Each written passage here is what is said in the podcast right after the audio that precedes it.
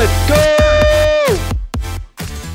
All right, welcome back, everybody, for another episode of the Sunday's Finest podcast. I'm Jake Nagy. I'm Jacob Morris. And, 5 weeks of the fantasy season have flown by. There have been an incredible amount of injuries. A lot of drama, a lot of shuffled games, but we have football, and we're going to be thankful every day. We just get to turn on the TV and watch some NFL action. We are coming fresh off the news that supposedly Le'Veon Bell has signed with the Kansas City Chiefs. Jacob Morris, what is your gut reaction to that news? You know, honestly, I don't get it. I don't get it. I mean, they don't need him. The Chiefs basically ran back every important offensive player from last year, except for Damian Williams, and I think Clyde Edwards-Helaire is every bit of Damian Williams that you need to be able to do what you need to do in that offense. So I feel like the only thing you can do is harm, not good, on the league's best offense, on the league's best team. So I don't get it, but, you know, it is what it is. We'll see if it pays off for him. It is. It's really interesting, man, because, you know, he's been a distraction in the locker room. I mean, you know, as a Dolphins fan, you've got Zach and Hunter who have watched their team suffer for over a decade, and they're like, please, no. Like, I don't want this guy. I think that's kind of telling about kind of who he is. It seems surprising that it seemed like Kansas City, who's just won a Super Bowl, would want to do that, but you never know, man. I mean, maybe they feel like he's still got the talent to make it happen. It is interesting, too, because Mahomes specifically said at the draft, Clyde Edwards-Helaire was his guy. That's the guy he wanted. He got him.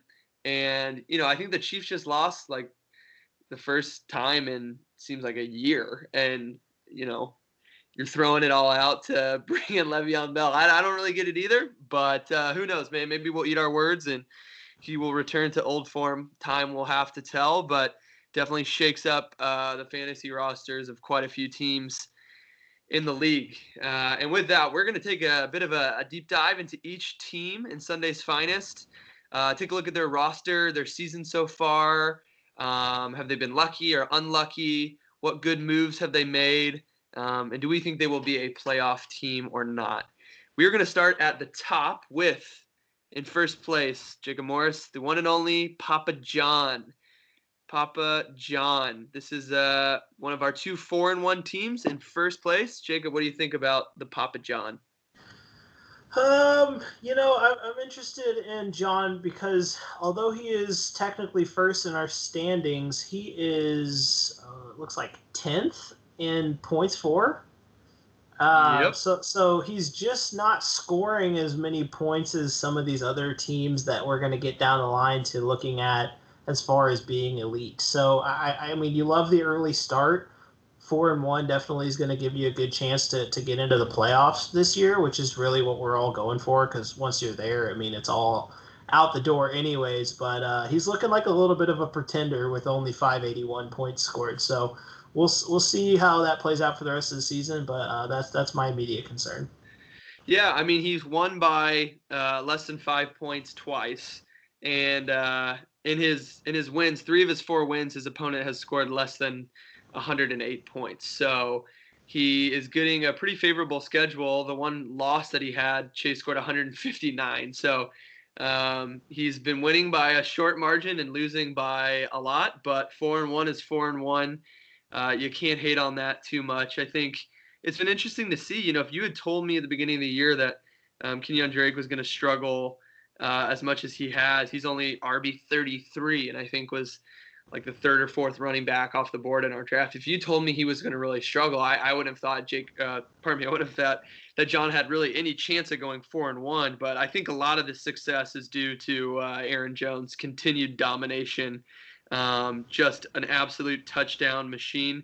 Dude already has 4 rushing touchdowns and 2 receiving touchdowns in only 4 games so far this season. So this is kind of the Aaron Jones show. We'll see how long that can last. Is Chase Edmonds going to take over the backfield? I think if I'm John, I'd just prefer that one of those guys gets the backfield. I'm probably glad that Lev didn't sign in Arizona. But when you look at this team, 4-1, the talent they have, Jacob, do you think they are a lock to make the playoffs, a favorite, maybe on the bubble? Where do you see John's playoff chances at kind of right now? You know, I think with his roster that he's put together here, I would go ahead and say that he has a really good shot of making the playoffs. I mean, 4-1, he would have to have a really hard slide, you know, in the back 2/3 of the season here to not. So I'm going to go ahead and say, yeah, I think he'll make it in. Yeah, I mean, I think, you know, remembering back to our kind of season preview episode, you know, you were kind of critical of that Kenyan Drake pick, and for good reason.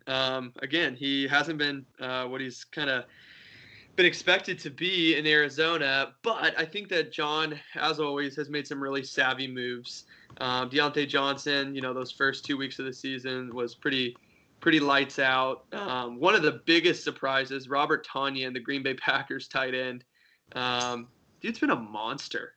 33 points in week 4. Wow. Yeah, I've been beating myself up about that one. He was on our watch list, and Zach and I notoriously struggle at the tight end position, and we pulled trigger a week too late, and he was gone. So I'm upset about that one. Yeah, you guys went for Gronk. Robert Tonyan's kind of like a baby Gronk. Guys. Really athletic, super big, just a red zone machine. So we'll see if he can continue to produce at this rate. Really has had a great start to the season. I'm excited to watch the Green Bay-Tampa Bay game this weekend. I think that will be a big one for John's squad. We'll see how they fare. I'm going to say as well, I think this team definitely makes the playoffs one way or the other. I'm not sure he's going to be a favorite to get a bye. Just at this rate, the league is so close, and his team hasn't been super impressive, but at 4-1, and with the talent that is on this roster, Kenny Galladay's, you know, getting healthier, I definitely think this team makes the playoffs. And with that, we will move on to our second place team, the only other 4-1 team, Stefan Albiero. I just noticed here, wow. So John has 581.46 points. Steph has 581.44 points. So I believe we're down to a couple of passing yards separating these two teams, almost identical in points for, both 4-1. What do you see in Steph's team? Are they contenders, pretenders? What do you think, Jay Moore? I'll definitely carry my same point to as John's, in that he scored technically the same, but less points than John even. So he's 11th in the league in points scored. So I definitely think being 4-1 with that amount of scoring is luck. But that to be said, I do like, you know, some of the top names here. I mean, Cam Newton's been a surprise. He unfortunately got COVID, so we haven't seen him in a bit, but you got to imagine he's going to come back and be good. Sanders got some reassurance recently from their coach in Philadelphia saying that he was their 3 down back. So you like seeing that.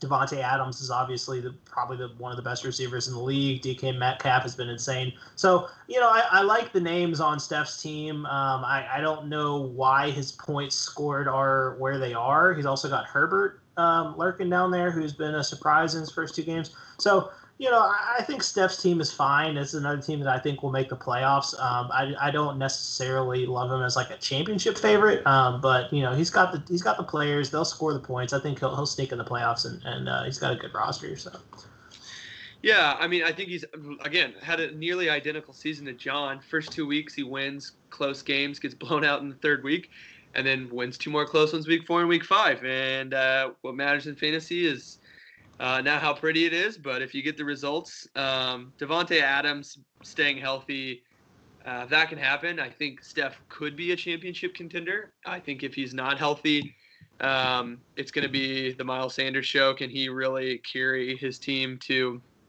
a title this year? And I just don't see that in Miles Sanders. I think he is a really talented running back. I think he's going to be the closest thing the Eagles ever have to a bell cow. But we still haven't seen a 25-plus point performance from Miles Sanders this season. He's got a tough matchup coming up against Baltimore this week, so I don't know if it's going to happen this week. Maybe he can take advantage of the weak NFC East division there. There will still be a couple of games against the Giants and the Cowboys, of course. So we'll see what Miles Sanders can do. I still think he's uber talented. But, yeah, I think it's interesting to see as well kind of some of the moves that that Steph has made. There was a big trade between Steph and Connor a couple of weeks ago where he acquired J.K. Dobbins and David Johnson, as well as Austin Hooper, and sent Chase Edmonds and a couple other guys. There's been a bit of some three-way trades, some interesting moves being made here. But I think Steph has had a pretty savvy run here these last couple of games. Brandon Cooks really balled out this past week. Hopefully he will continue that. If you're Steph, you're certainly hoping so. I think that the make it or break it here, though, is DJ Shark. He's had three really underwhelming games, with three or four catches, and then had one game, 8 catches, almost 100 yards, and 2 touchdowns. So I think that's what Steph was hoping for where he drafted him. If he can get more of that, I think this team is really talented, especially with, like you said, DK Metcalf looking like dude's going to be a superstar. I mean, man. Wide receiver four right now. Yeah, and it's been off of consistency too, man. Like he has had 4 catches and almost 100 yards and a touchdown in pretty much every game, and then this week went off even more. So yeah, I don't know what happened in the offseason, man, but Russell Wilson must have spoke to the right person because they are letting that man air the freaking ball out like never before. Russ is cooking, and DK likes to eat. That is certainly obvious by his incredible amount of muscle capacity. His sheer girth. Yes, dude is unbelievably athletic. So DK Metcalf's going to be one of the most fun NFL players to watch over the next 10 years or so. Dude is just absolutely talented. Those are our 2 4-1 teams. I think we both feel pretty similarly. Probably going to make the playoffs, but I think still have something to prove. They need to stay healthy. We'll see how it goes for our 4-1 teams. With that, we will move to the kind of glut here. I think there's 6 teams at 3-2, and sitting at the top of those is Purple Rain, Riley Hayes, the most points for in the league, the only team to surpass 700 points for so far this season. What do you think about Riley's squad, Jacob? This is a scary team, yeah. But I also think it's scary in 2 ways. So immediately you see Dalvin Cook is on the bench. He's probably hurt. This is the problem with Dalvin Cook, right? Is he going to play or is he not? Then you plug in, he's got a savvy play in having Madison. And honestly, I think Madison is either the best or the second best handcuff in the league, maybe to Tony Pollard. But as far as guys who you lose your starter and you're actually like looking forward to playing them, I mean, Alexander Mattison's a stud. So yep.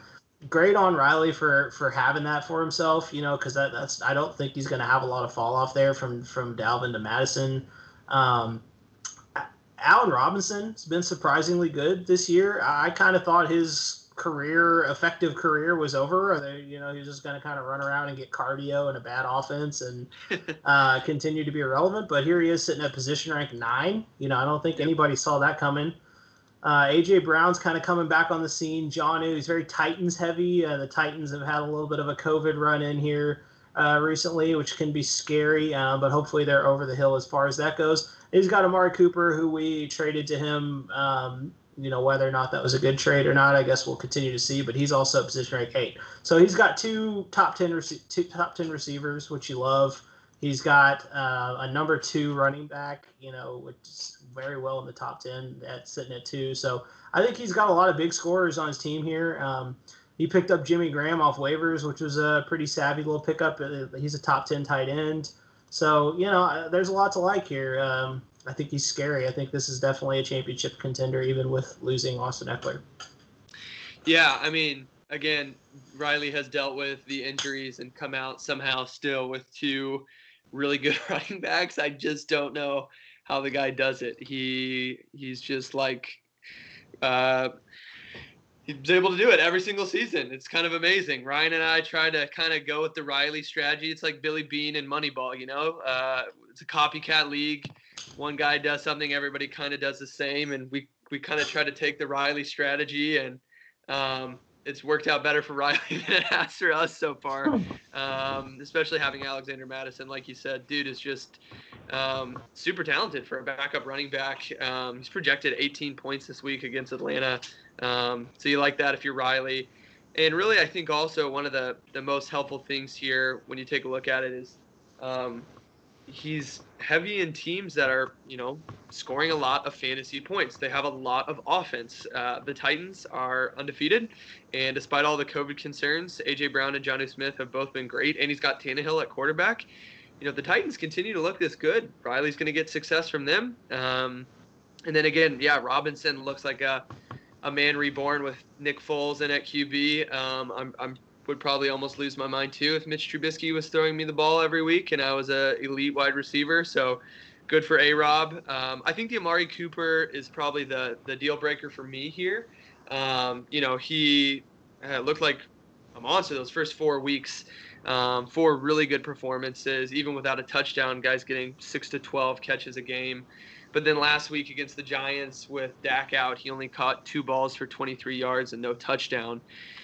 If that is going to be what it looks like with Andy Dalton at the helm, that might really hurt Riley quite a bit. But if Amari can kind of be someone that Andy Dalton relies on, we've seen that from Andy Dalton with A.J. Green and other receivers, then I think this is seriously a scary squad, even with 2 injuries at to, you know, arguably Riley's top 2 guys. I still think this team can win a championship. Yeah, I think I want to sneak in one last little shout out here to Riley, in that this dude has the quickest fingers in the entire league.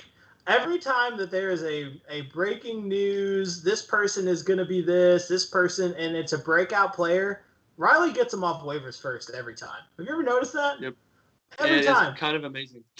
And you look at, I'm just kind of peeping around on his team, and I see down at the bench that he picked up freaking Andy Dalton.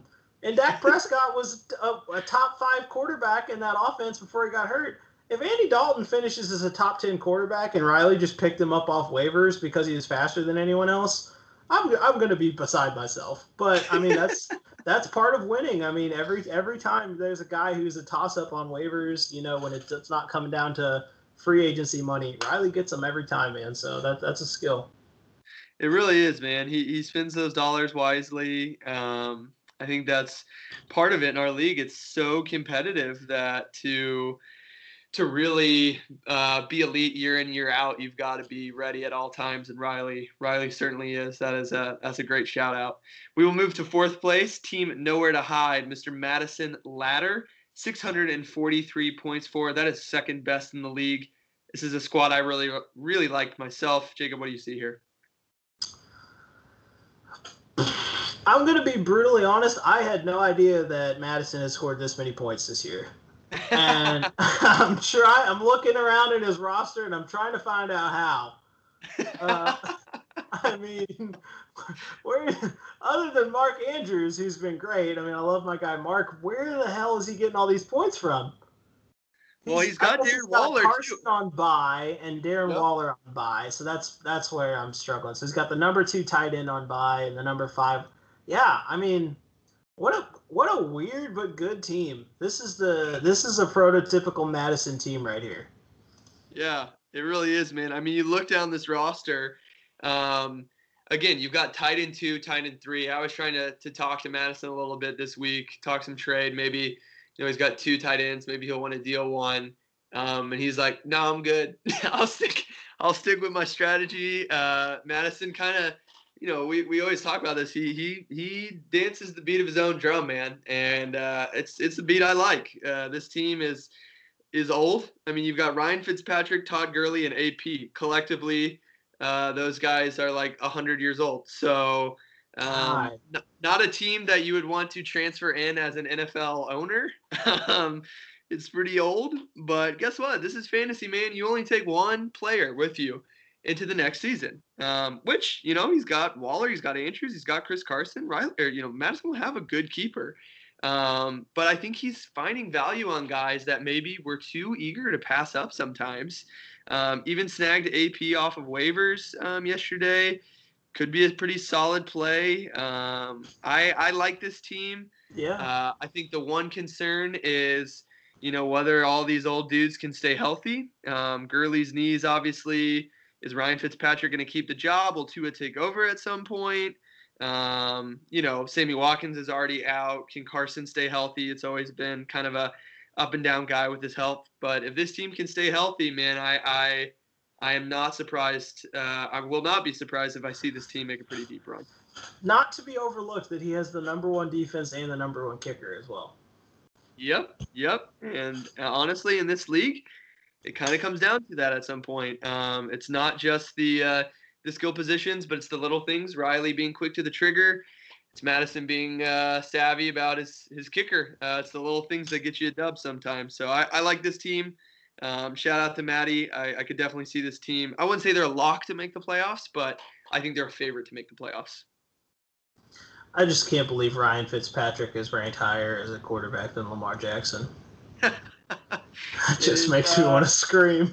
It's pretty crazy, man. Last week, we weren't sure the Bills were going to play, and so we were between picking up Jared Goff, Daniel Jones, or Ryan Fitzpatrick on waivers, and somehow I advocated for Daniel Jones over Ryan Fitzpatrick, sitting there free for the taking. $0, man, just sitting there. Yep. We spend all this time and energy for these drafts and for us to build these teams, and the number 7 quarterback was just sitting on waivers. Just chilling with the matchup against the Jets this week, so he's probably going to be one of the top 5 QBs again. What are you going to do? All right, with that, we will move on to 5th place, also at 3-2, 642 points for, just shy of second most points for in the league. It's Mr. Chase Darce, heartbreakingly close to being another 4-1 team and would be first in the league total if that was the case. Chase has got an interesting squad. What do you see here, Jay Moore? Well, I mean, obviously he hit big on the Tyler Lockett, Russell Wilson stack, right? Yeah. Russell Wilson, QB1, Tyler Lockett, wide receiver 11. It's been great for him. Obviously, no disrespect to Russell Wilson. He's been a different beast this year. I mean, it's definitely not been foreseen. And honestly, he hasn't even gotten the most out of his best player, Derrick Henry, who probably will the second half of the season. Tyreek's been great. He's a top 10 wide receiver. Robbie Anderson is sitting at wide receiver 7 right now. I'm sure he got him at good value. I'm not sure where he drafted him, but for wide receiver 7, should have been in the first round. So I'm sure he got great value there. I'm not a big Deebo Samuel fan. I don't think he's going to be much this year with how the 49ers have struggled. So he's, but I don't think he needs him. I mean, he's going to have Lockett come back in and probably flex Anderson, in this real important game. So, I think this is a very scary team. And although Chase is an absolute dog shit trader, I think he is a pretty good owner this year. He's put together a pretty good team. So, yeah, I mean, Robbie Anderson to me has got to be the steal of the draft. Wide receiver 7. He's actually 4th in yards and receptions in the NFL. Dude only has one touchdown and is wide receiver 7. So, I mean, that's production that's not going away. If he adds another touchdown here or there, this dude might be the best wide receiver in fantasy football this season, which is crazy. I mean, a lot of people were kind of in the fantasy football industry were big on DJ Moore going into the offseason, and Teddy has just been locked in with Robbie Anderson. I think it'll be interesting when McCaffrey does come back. What's the situation going to be? Will we see more of those touchdowns go to McCaffrey? But again, he's not relying on that so far. So I think Robbie Anderson has been and may continue to be the steal of the draft. Overall, I think this is just a really solid team. There's not like a glaring weak spot, really.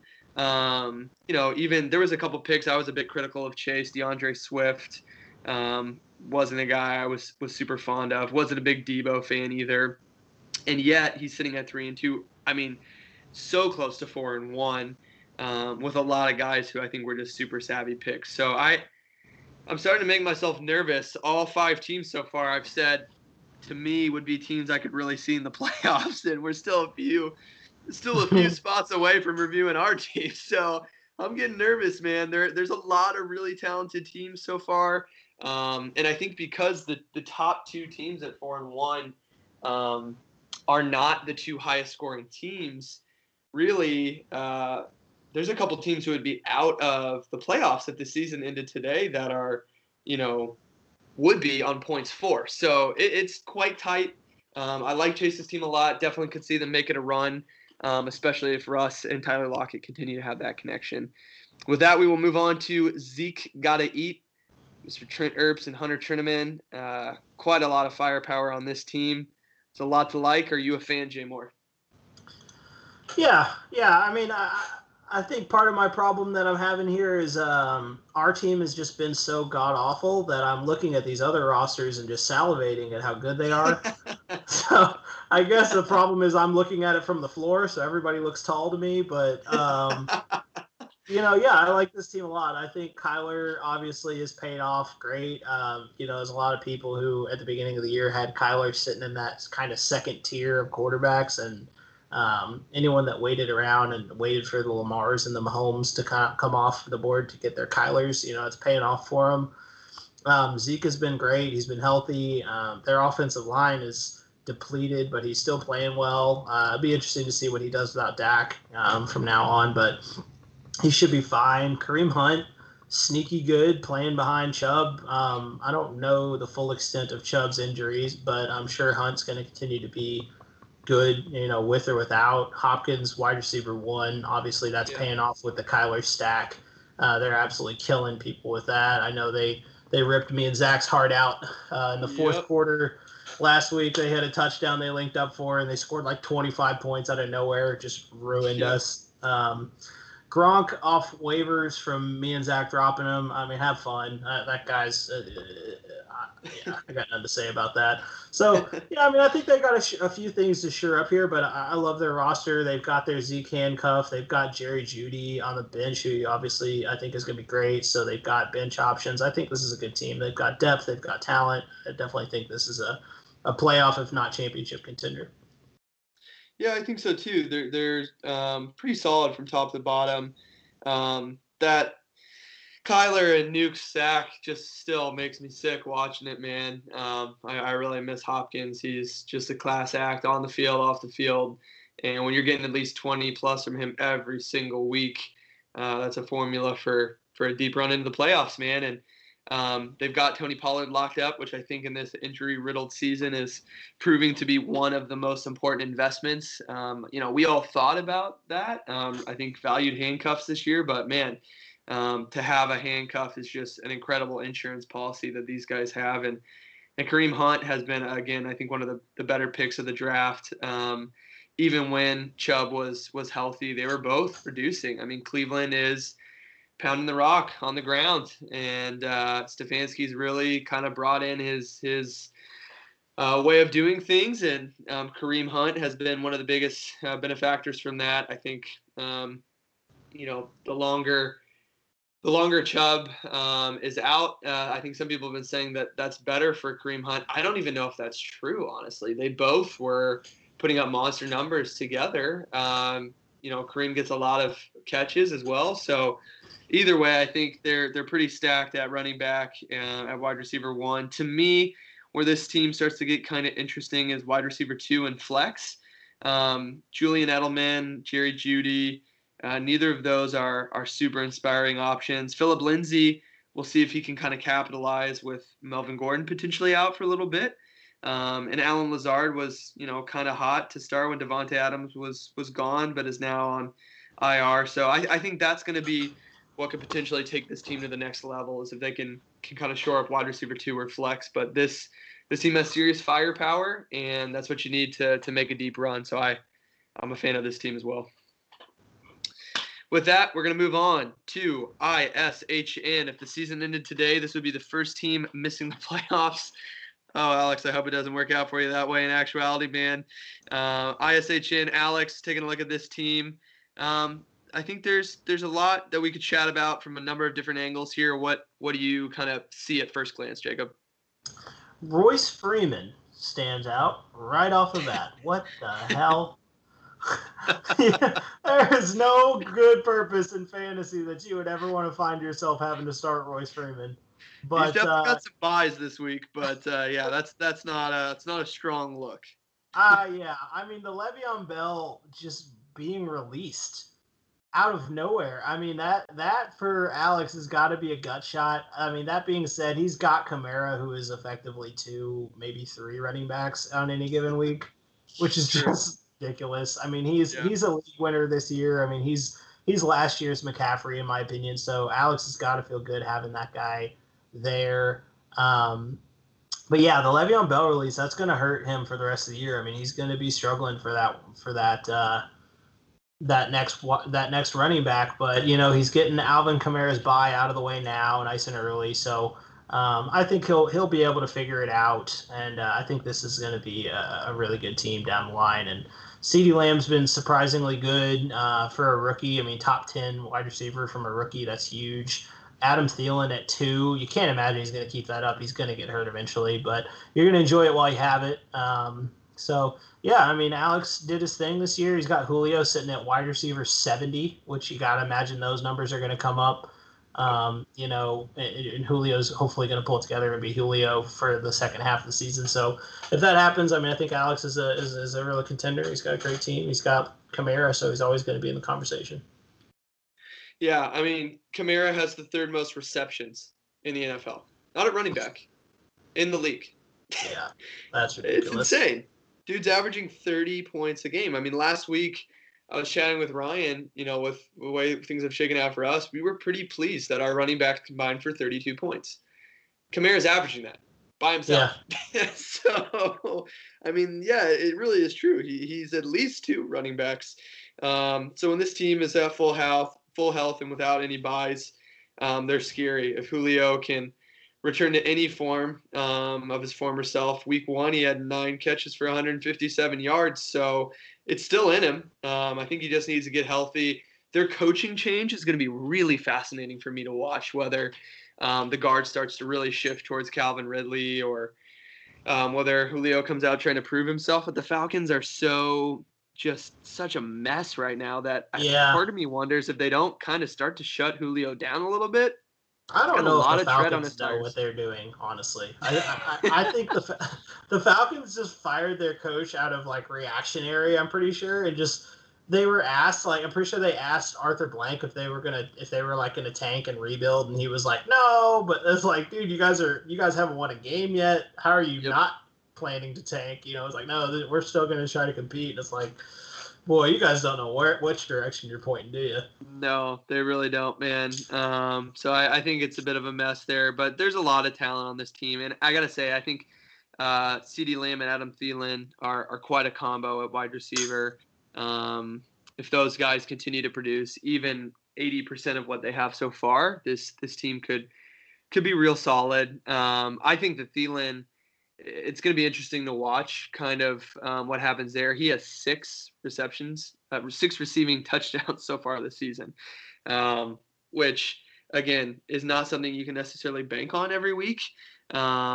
He's had a couple of games with only 29, 30 receiving yards. That's not great, and yet he's still wide receiver 2, man. So if he can continue to produce even at 80% of what he has been, I think Alex has got some serious value there. We'll see how this team goes. I also think Alex is kind of, after a couple hard seasons, had the fantasy gods kind of look down and smile on him a little bit. He has squeaked out a couple of victories so far this season when I really didn't think he had it in him. This team could be 1-4 with Alex's typical luck, but the 3-2. So maybe things are looking up for Alex.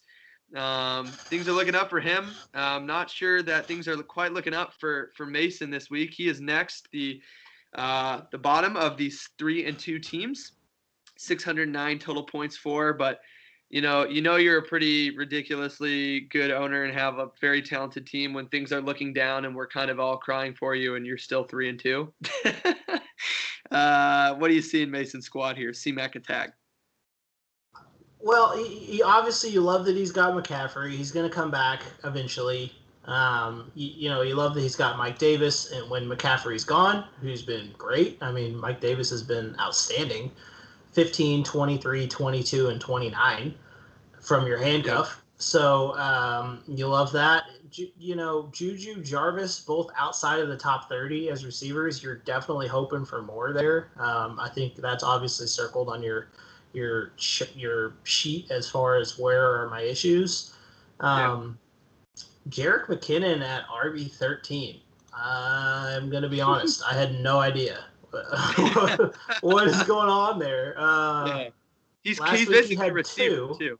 Yeah, he's basically a receiver, or has been when the Niners have had catches. Yeah, that's interesting. Okay, well, he's got that going for him. So, yeah, I mean, obviously, I think if Juju and Jarvis pick it up, I think he'll probably pull together and have a pretty decent little team and win some games. But if not, then I think he'll probably continue to struggle. I mean, he definitely waited too long at quarterback. I mean, you don't really love Minshew being your starter every week, but I mean, hey, 4 out of 5 weeks, he's gotten you what you really would want out of a quarterback. So you can't criticize that too much. So, yeah, I mean, I think this is a fine team. He's going to need more production out of his receivers to contend for a championship, but it's a good team. Yeah, I think to me the move that probably saved Mason's season was trading Tony Pollard for Mike Davis. You know, he beat Chase by 18, and Mike Davis had 22 that week. Most of the guys on his bench posted zeros. Almost every single player on Mason's bench that week posted a zero that he could have put in at flex, other than Mike Davis. So if he doesn't make that trade, he probably loses that week. You know, it's interesting to see kind of that move that he made. I can't really put a lot of blame on Trent Hunter, you know, making that deal because they want their handcuff, but that move might have been the saving grace on Mason's season. And it'll be interesting to see now whether this Lev deal really does go through, if Clyde Edwards-Helaire is going to kind of give up some touches in that backfield. That could not be good news for him. The interesting thing to me, and I think what a lot of Mason's season hinges on, is, Mike Davis has proven himself to be a really good back, which is, like I just said, I think probably saved Mason's season. But the question is, has he shown he's good enough that the Panthers would want to give him more touches? And at that point, Mason's looking at, well, do I start one of McCaffrey or Davis? Do I start them both? Do I put Mike Davis in at flex? And all it takes is the Panthers getting down in a game, which they can definitely do, and just start airing it out quite a bit. And suddenly you've got two guys who maybe are splitting what you would love for only McCaffrey to have, as it's previously been. So we'll see how that shakes out. That's not a bad problem to have, honestly. To me, one of the most interesting things here is Juju, wide receiver 31. I just don't know if we're ever going to get the old Juju back in Pittsburgh. I think Deontay Johnson's kind of started to take over a bit the first week or two, and then Chase Claypool just went God mode last week with 4 touchdowns.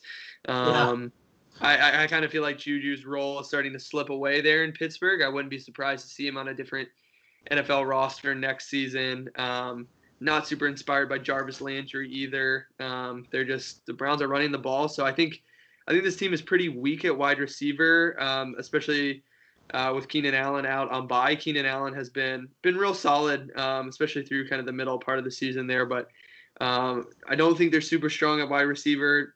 Mason did pick up Travis Fulgham, who I'll be real, did not know existed until this previous Sunday. Yeah, neither did 70% of the rest of the world, apparently. Yeah, but I think a pretty good ad there. Just $13 by Mason. If he can produce, I think that could be helpful. We'll see how it shakes out. I'm not saying this team is a favorite to make the playoffs, but Mason's a good owner. He'll probably sneak his way in there.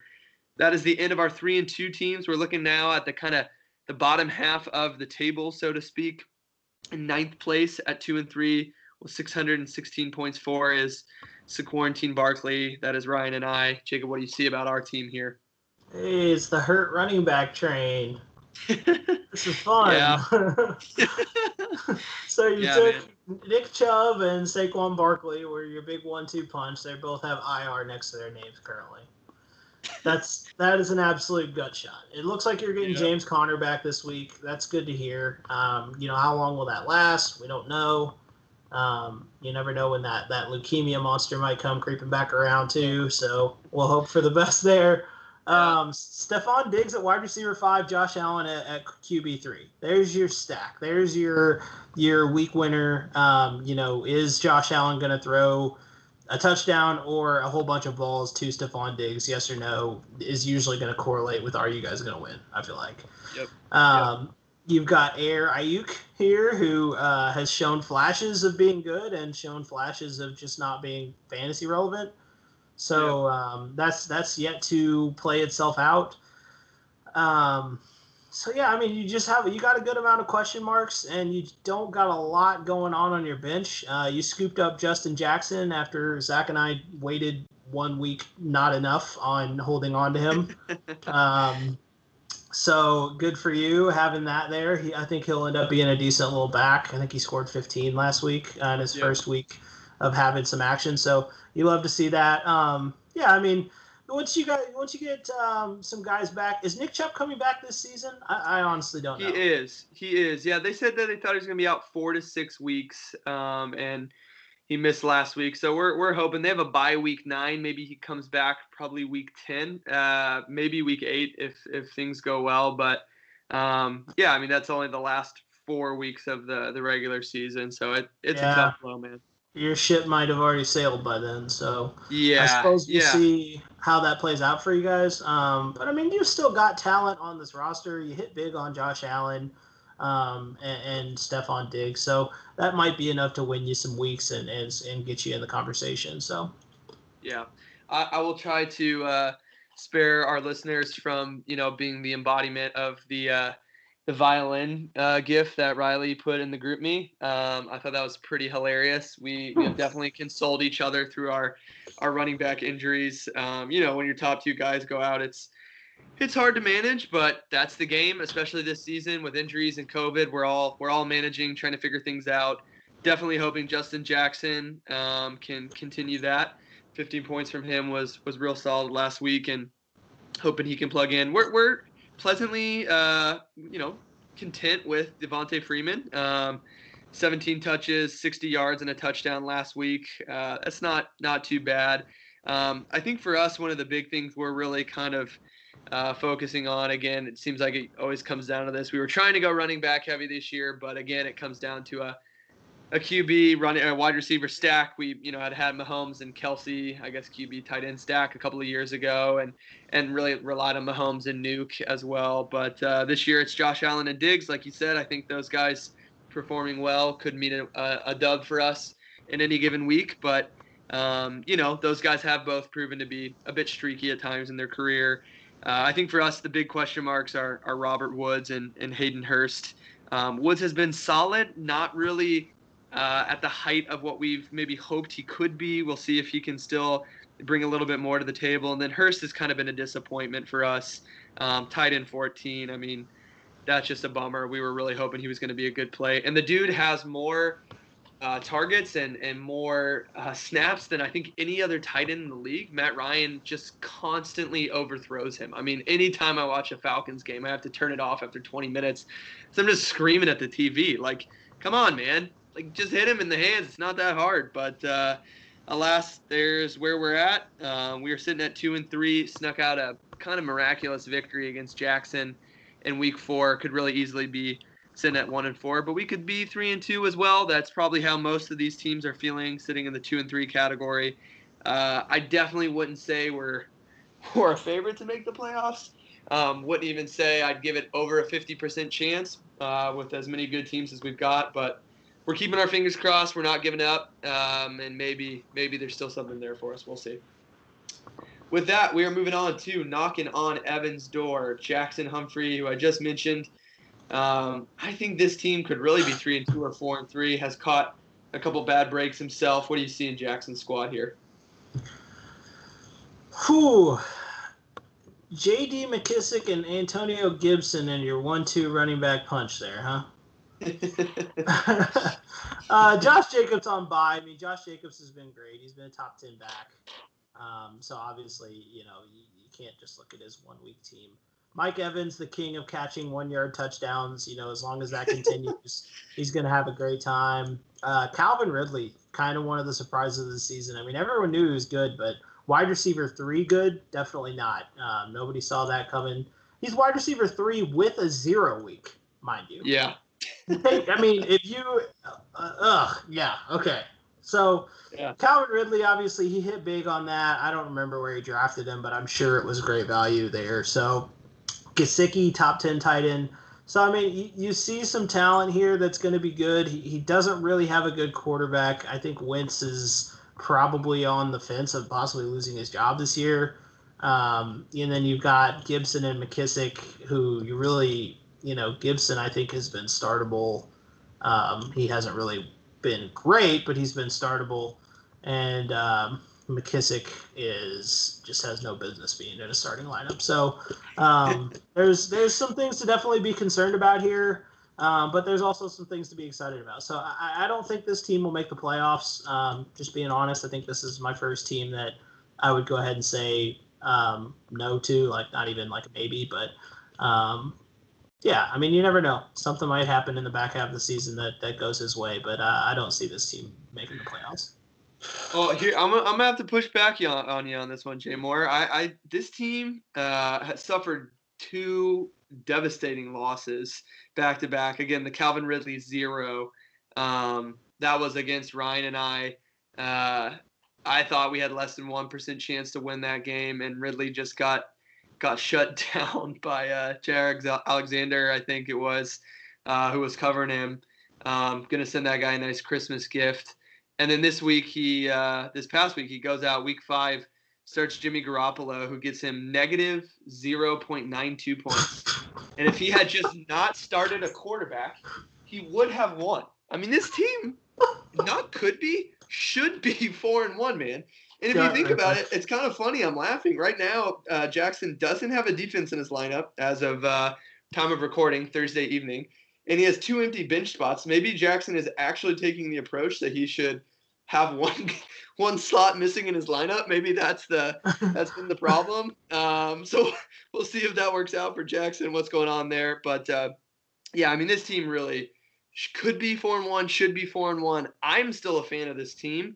But he does kind of have some unfavorable buys after just some kind of snowballing of bad luck here. So he really needs a win this week. If he doesn't get a win this week, I can't say I'm confident that this team makes the playoffs anymore. But, yeah, he's got a big matchup this week against the Papa John, first place in the league. But, again, Jackson has more points than him. So we'll see how it shakes out. I'm not counting this team out quite yet. And with that, speaking of teams that were previously counted out, the 500 mil club, Andrew Fry, much scorned, much spoken against after the draft. Again, another team who is a bad breakaway from having a much better record, could easily be 3-2. But honestly, I think most of us would have said we'd be surprised if Andrew was even 2-3 after the draft. So he's proven himself with this roster. What do you think, Jay Moore? I think that the week Myles Gaskin hit waivers, Zach and I had a conversation about the amount that we would spend on Myles Gaskin, and the amount that we determined was $2 off of what Andrew got him for. And I have been beating myself up ever since. I mean, Gaskin is by no means been a league winner, but he's very good. He's startable. Yeah. And Andrew's biggest issue out of the draft that we all made fun of him for was not having a running back. And he just goes on waivers and just picks one up. And now he has one. So and his team all of a sudden came together really quickly. Odell Beckham has emerged back onto the scene of saying, like, hey, I'm actually as good as I used to be. And, you know, if Odell Beckham's going to continue to do Odell Beckham things, he's obviously going to love having that. Jamison Crowder's been fine. Godwin has been riddled with injuries, but you got to imagine when Godwin comes back, he'll be okay. Mahomes is doing his thing at QB2, you can't complain about that. So, I mean, his team has really come together nicely in his favor. So, and he's got Darrell Henderson, who might have stolen the starting job in LA. I think they're going to continue to be a weird rotational three-headed monster there. But, you know, Henderson's been fine. Scary Terry sitting on his bench, he's been fine, startable. Hawkinson. So, yeah, I mean, he's got depth, he's got talent, he's got all the things you need. I mean, I am no longer a hater of this team. It really worked out well for Andrew, so kudos to him. Yeah, man. I mean, so what? There's 28 starting running backs in our league. You know, 14 teams, 2 running backs apiece. Yeah. I think if you'd asked, most of us would have said Andrew had zero of those guys in his starting lineup to start the season. And he has three now. Myles Gaskin, RB16, Daryl Henderson, RB19, and Devin Singletary. The only guy who I thought may have been able to squeak in there is RB28, actually his third best running back on the season so far. So, yeah, man, I mean, this team actually is there's still no, like, real specific pop to this team. You know, I still look at this team and I'm like, I don't see a superstar keeper for next season, but it's pretty deep. I mean, there's quite a bit of talent on this team. I think looking at it, if I had to take a stab, I think that Andrew could still make something happen. I still don't see this as a championship winning team, but this team is a lot better than I think anybody really gave Andrew credit for. And I will have to say that, again, I think he's made some savvy moves, especially with Gaskin. You know, Andrew's also kind of been working on the trade front a little bit. Making some calls, making some conversations here. So kudos to him. I think he's doing well so far. And it really, again, comes down to some of the little things as well. So, you know, Jamison Crowder, even with being out 2 weeks, when that guy plays, he is a PPR machine, man. 100 yards plus in every single game he's played so far this season. So if he can keep doing that, he's averaging 22 points a game when he's in. Godwin is averaging 15 a game when he's in. If this team can stay healthy, we'll see. We'll see what Andrew can do. Definitely already more than I think anybody thought. And with that, I think comes to one of the biggest disappointments on the season so far. Connor, we love you, but man, I was not expecting this team to be 2-3. Really should be 1-4, frankly. I believe the second lowest scoring team in the league. What's gone wrong here for Connor? Well, I mean, obviously you lose Mike Thomas for weeks. I mean, and that was his keeper. That was his supposed to be his big scoring guy. You lose him for 1, 2, 3, 4 weeks, and now you're on bye, so your fifth week without him.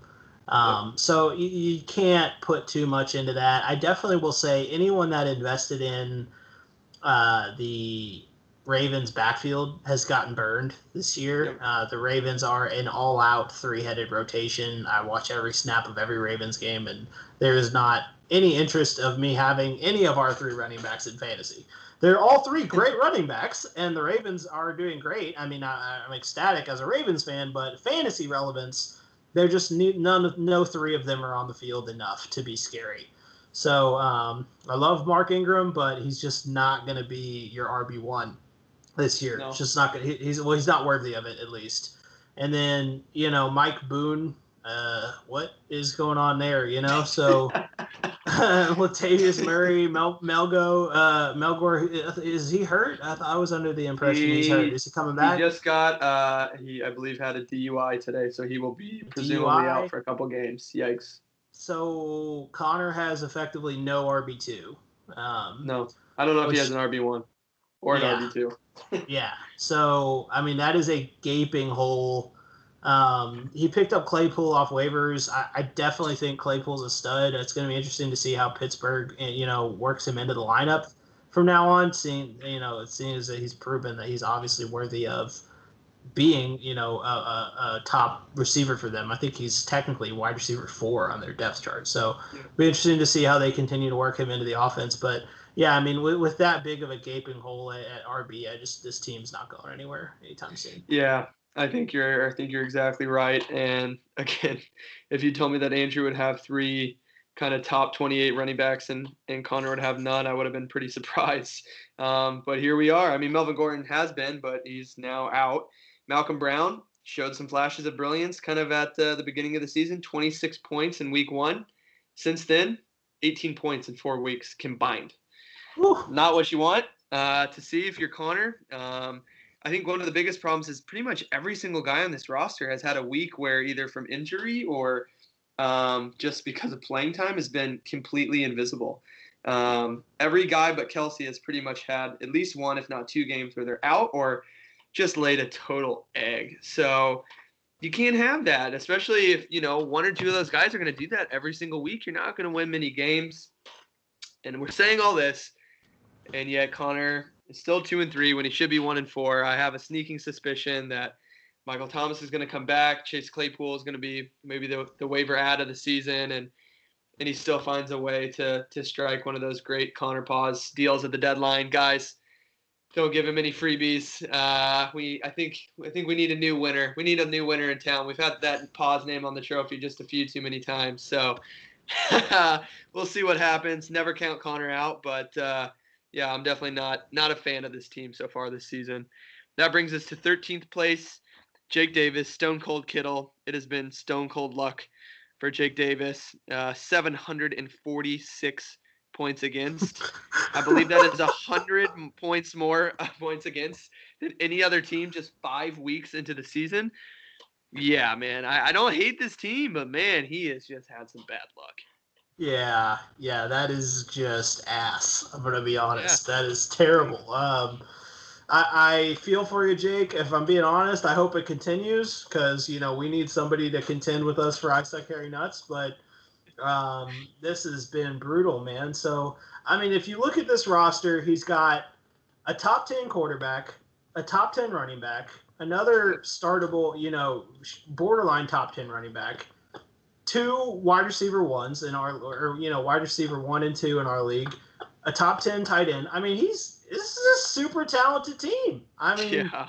This team should be better than 1 and 4. There's no doubt about it. I won't speculate to say what his record should be, but it definitely shouldn't be 1 and 4. So yep. I'm looking for him to turn it around. I don't think that he'll be able to make the playoffs. I think he's just gotten off to too bad of a start. You know, it's just going to be, I'm pretty sure Trent dropped in those statistics that there's never been a 1 and 4 team that made the playoffs. So, yeah. Jake would be the first person to do it. So I don't think he'll make the playoffs. He just got off to too rough of a start, which just sucks because most of it was just bad luck. But, you know, that's not to his discredit. He put together a good team, and I think he'll finish somewhere in the middle this year, and he won't have anything to be ashamed of. So, yeah, I mean, this is the best 1 and 4 team Sunday's Finest has probably ever had. Usually 1 and 4 means the wheels have already completely fallen off. It's just not the case here, man. And yeah, it is hard. He would have to win at the very least 6 of his next 8 games to make the playoffs, which is not impossible. Plenty of teams have won 6 of 8 games before, but it's hard to do. It is quite ironic that the 13th place team has more points for than the first and second place team. I mean, that's just how the cookie crumbles sometimes. But yeah, not a lot of luck for Jake Davis. I don't think this team makes the playoffs, mostly just because of how the chips have fallen for him so far. But you know, you just riddled off all those stats, and again, you know, pretty much a RB1 or RB2, wide receiver 1, wide receiver 2 at every position, but. He really doesn't actually. Kittle is tight end 8, and Aaron Rodgers is QB 6. But there's not another player on this team whose ranking, positional ranking, is in the single digits. You know, Mixon's RB 10, Taylor's, you know, RB 14. So this team is really good, but there just hasn't been, you know, one guy who can carry this team. I mean, Mixon was probably the closest thing to that. In week 4 when he had 42 points, monster game, but hasn't had a touchdown in any other game. So, yeah, it's a tough look for Jake Davis. Still a good owner. Our hat goes off to you, man. Don't think he's a playoff team, but Jake, I'm sure, believes in his guys. So, see if he can prove us wrong. And with that, we come to 14th place, the one and only, the Glizzy Gladiators. Jacob, what do you see here, man? What's going on? I see nothing but death and despair. Just rotten sadness. That's really all I have to say. If it makes you feel any better, we're the last. You're the last team to be covered. There's probably a good portion of guys who have already tuned out by this point. They heard what we had to say about their team and they're done. So just let it out. This is your listening right now. So nobody has to hear me talk about this steaming pile of dog shit that Zach and I have compiled here. Oh, man. Where do I begin? Well, obviously, we kept Lamar. Lamar is QB 11. That is just nowhere near good enough. I mean, you can pick up QB 11 off the waivers. So, Lamar has been nothing short of underwhelming. The Ravens are off to a fine start other than getting their backs blown out by the Chiefs. But Lamar just hasn't kept up the fantasy relevance. So, I have a going theory that the Ravens have seen their season success last year and that they're much more focused on the postseason. People forget we rolled into the postseason last year with Mark Ingram and Mark Andrews banged up. They played, but they were banged up. We were missing an offensive lineman or two. We were banged up. So I have a theory that the Ravens are going for health over stats this year. Lamar is barely running. He's barely even running when he needs to run. I mean, he does not want to run the ball. He does not want to take hits, which as a Ravens fan, I can appreciate that. Like, yeah, I want us to get to the playoffs healthy and contend for a Super Bowl, but from fantasy, it sucks. It's been bad. Hollywood is barely on the field. When he is on the field, he gets targets and he gets, he's had probably 6 red zone targets that he didn't complete on, whether it was Lamar's fault or his, you could go one by one, but I think the potential is there, but Hollywood's been a bust for where we took him. We obviously struck out at tight end. We took Gronk. He sucked. Akers got hurt. We took him high. He sucked. Henry Ruggs has been hurt and out, and he sucked. So, I mean, everywhere we've gone where we kind of rolled our dice, we just didn't roll what we needed. So we made some trades out of necessity for depth. We dealt Amari Cooper and Jonathan Taylor.